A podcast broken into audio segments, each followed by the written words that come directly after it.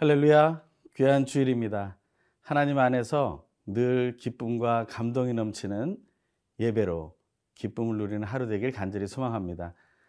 예수를 믿고 가장 행복하게 하는 말씀이 있다면 어떤 것일까요? 또 가장 힘들게 생각되는 말씀이 있다면 어떤 것일까요? 저는 그것이 바로 서로 사랑하라는 말입니다. 서로 사랑하라는 말처럼 행복하게 하고 하지만 또한 부담이 되고 힘이 드는 말도 없는 것 같습니다. 예수 그리스도께서 우리에게 주신 그 세 계명 그것을 함께 나누는 귀한 주일이 되길 소망합니다.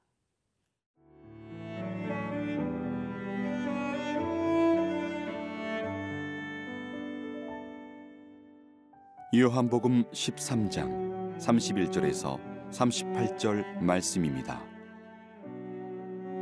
그가 나간 후에 예수께서 이르시되 지금 인자가 영광을 받았고 하나님도 인자로 말미암아 영광을 받으셨도다. 만일 하나님이 그로 말미암아 영광을 받으셨으면 하나님도 자기로 말미암아 그에게 영광을 주시리니 곧 주시리라. 작은 자들아 내가 아직 잠시 너희와 함께 있겠노라. 너희가 나를 찾을 것이나 일찍이 내가 유대인들에게 너희는 내가 가는 곳에 올 수 없다고 말한 것과 같이 지금 너희에게도 이르노라. 세 계명을 너희에게 주노니 서로 사랑하라. 내가 너희를 사랑한 것 같이 너희도 서로 사랑하라. 너희가 서로 사랑하면 이로써 모든 사람이 너희가 내 제자인 줄 알리라. 시몬 베드로가 이르되 주여 어디로 가시나이까? 예수께서 대답하시되 내가 가는 곳에 네가 지금은 따라올 수 없으나 후에는 따라오리라. 베드로가 이르되 주여 내가 지금은 어찌하여 따라갈 수 없나이까? 주를 위하여 내 목숨을 버리겠나이다. 예수께서 대답하시되 내가 나를 위하여 네 목숨을 버리겠느냐 내가 진실로 진실로 네게 이르노니 다 굴기 전에 네가 세 번 나를 부인하리라. 오늘 말씀은 예수님께 십자가를 지시기 전에 있었던 마지막 밤의 이야기가 계속되고 있습니다. 오늘 본문은 이렇게 시작됩니다. 31절의 말씀입니다. 그가 나간 후에 예수께서 이르시되 지금 인자가 영광을 받았고 하나님도 인자로 말미암아 영광을 받으셨도다. 그가 나간 후에라고 말하고 있습니다. 이것은 바로 가룟 유다가 그 모임 중에 나가 버렸다는 것입니다. 가룟 유다가 나간 이유는 무엇입니까?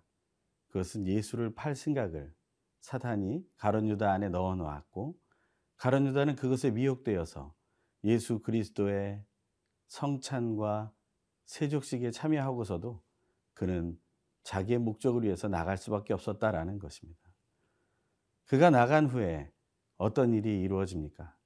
하나님께서 영광을 받으셨고 또한 예수 그리스도께서 그 영광을 받으셨다는 말씀이 나옵니다. 영광이라는 것은 무엇입니까? 그것은 바로 빛나는 것입니다. 우리는 이 땅에 살면서 영광은 성공을 하는 것이라고 생각합니다. 뭔가 노력하고 그에 대한 성과로서 성공이 주어졌을 때 우리는 그 영광이 우리의 기쁨이 되며 우리의 큰 능력이 될 것이라고 생각하고 있습니다. 하지만 오늘 본문은 사실 그렇지 않습니다. 제자들은 혹시 그런 생각을 하고 있을지 모르겠습니다. 예루살렘 성에 들어왔고 이제 결전의 날이 다가오고 있다라고 생각하고 있을지 모르겠습니다. 그런데 그런 상황 속에서 예수님은 그 영광 받으신 것이 어떤 것인지에 대해서 다시 말씀해 주고 계시는 것이죠. 그 영광을 받으신다는 것에 놀라운 의미는 우리가 상상할 수 있는 것이 아니었습니다. 그것은 제자들에게 배반을 당하는 것이었고, 그것은 제자들에게 부정적인 말을 듣는 것이었고, 그리고 결국에는 십자가에 못 박혀 억울하게 죽임을 당하는 것이었기 때문에 그렇습니다. 우리는 이미 그 사실을 알고 있습니다. 가론 유다는 예수님을 팔러 나갔습니다. 예수님이 계신 곳으로 그 군사들과 그 유대인들의 리더들을 데려오기 위해서 가룟 유다는 나간 것이죠. 하지만 예수 그리스도는 그것 때문에 영광을 받았다고 얘기합니다. 예수를 믿는 사람들에게 영광은 무엇이며 예수의 몸된 교회의 영광은 무엇이겠습니까? 그것은 바로 예수님과 함께 고난을 받는 것이며 예수님과 함께 배반을 당하는 것이며 예수님과 함께 고통의 자리로 들어가는 것입니다. 고통이 영광과 연결된다는 것을 우리가 어떻게 감히 상상할 수 있겠습니까? 하지만 그것은 우리에게 주어진 복이요 은혜인 것을 오늘 이 말씀을 통해 알게 되기를 간절히 소망합니다. 오늘 본문을 읽다 보면 우리는 이런 생각을 하게 됩니다.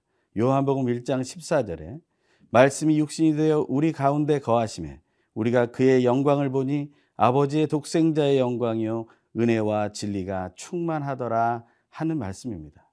요한복음의 서문이 되며 가장 중요한 예수 그리스도에 대한 표현이 나오고 있는 이 요한복음 1장 14절의 말씀은 바로 이것을 말해주는 것이죠.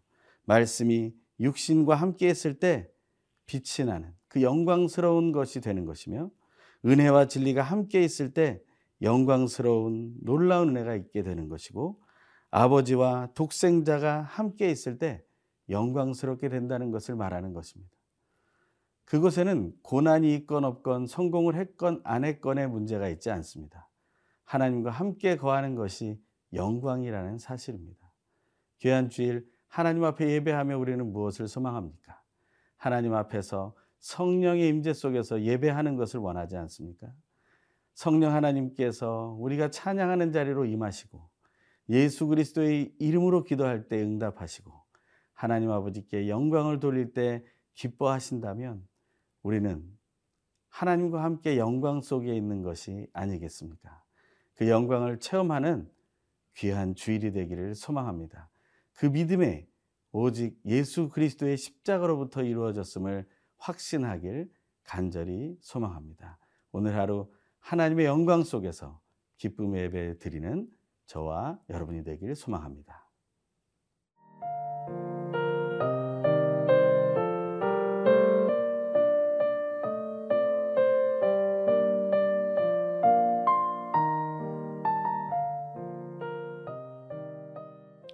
예수 그리스도께서 하나님을 향해 영광을 받으시고 또 하나님으로 인해 예수 그리스도께서 영광을 받으신다는 이 말씀 속에서 우리는 하나님의 때가 다가오고 있다는 사실을 알게 됩니다.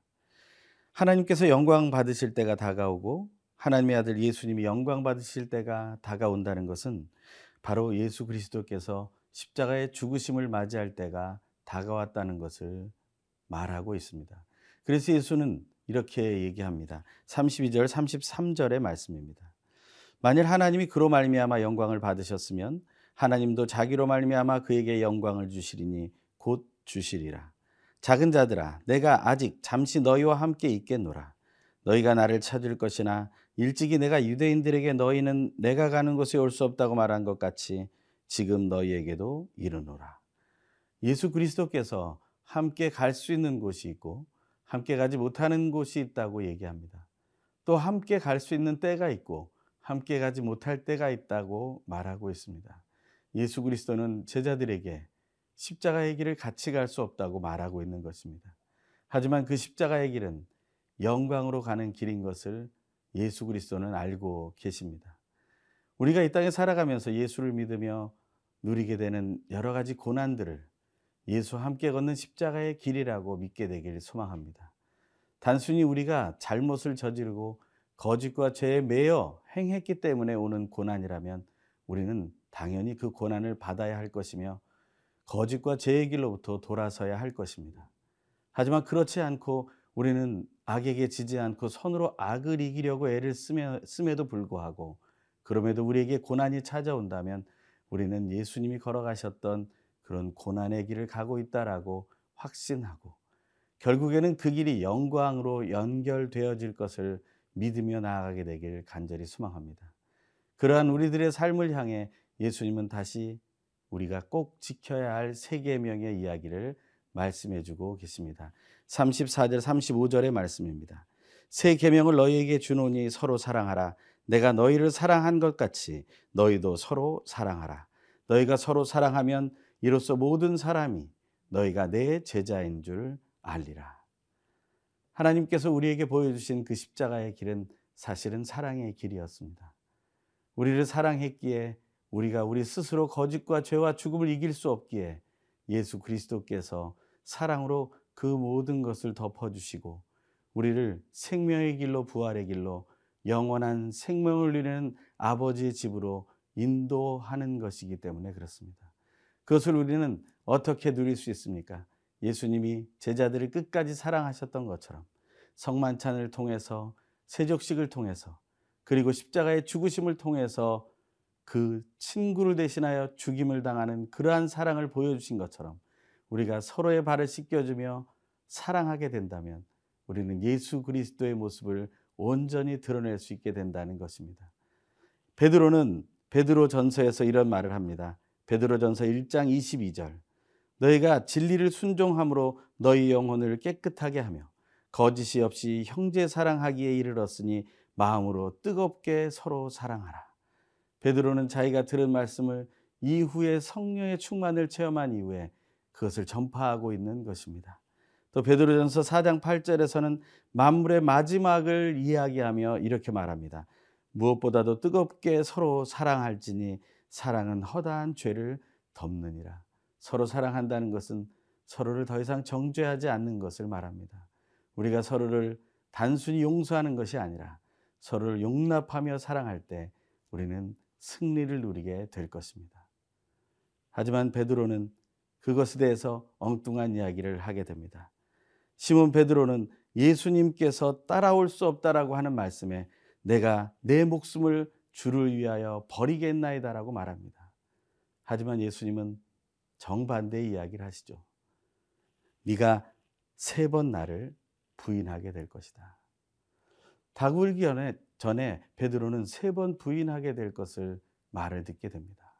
그것은 하나의 슬픈 소식이죠. 우리는 우리의 마음으로 우리의 의지로 사랑할 수 있다고 생각합니다. 하지만 그것은 나의 책임감이며 자존심일 때가 있습니다. 예수님은 그것을 내려놓으라고 말합니다. 예수 그리스도의 사랑으로 사랑하게 되기를 간절히 원하고 계십니다. 우리가 진정 사랑을 누리려면 그렇게 예수님처럼 사랑하게 되길 원합니다. 하나님께 예배한 우리 서로를 향해 서로 격려하며 더 사랑하는 귀한 주일 되길 간절히 소망합니다. 기도하겠습니다. 하나님 아버지, 예수 그리스도의 영광이 십자가의 길이었으며 그 십자가의 길이 사랑의 길이었음을 알게 하시니 감사합니다. 그 길을 따라 서로 사랑의 삶을 예수님처럼 살게 하여 주시옵소서. 사랑의 본이 되신 예수님의 이름으로 기도합니다. 아멘.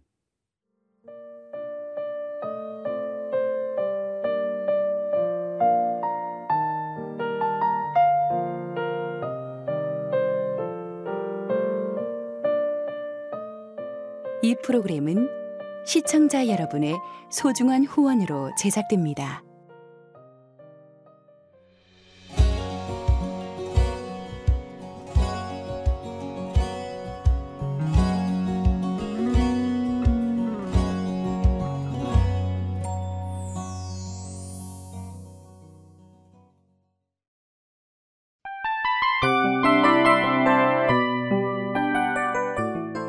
이 프로그램은 청취자 여러분의 소중한 후원으로 제작됩니다.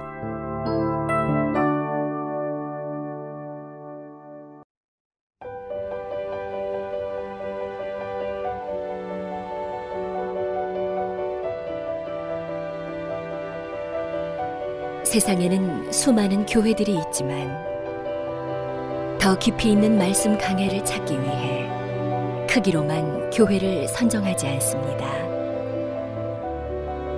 보다 좋은 영적 콘텐츠를 더 많이 나누기 위해 방송비를 받지 않습니다. 1년 365일 복음만 전하고 싶어서 우리는 광고를 하지 않습니다. 온누리의 복음을 땅끝까지 CGN TV와 함께 땅끝 성교사가 되주세요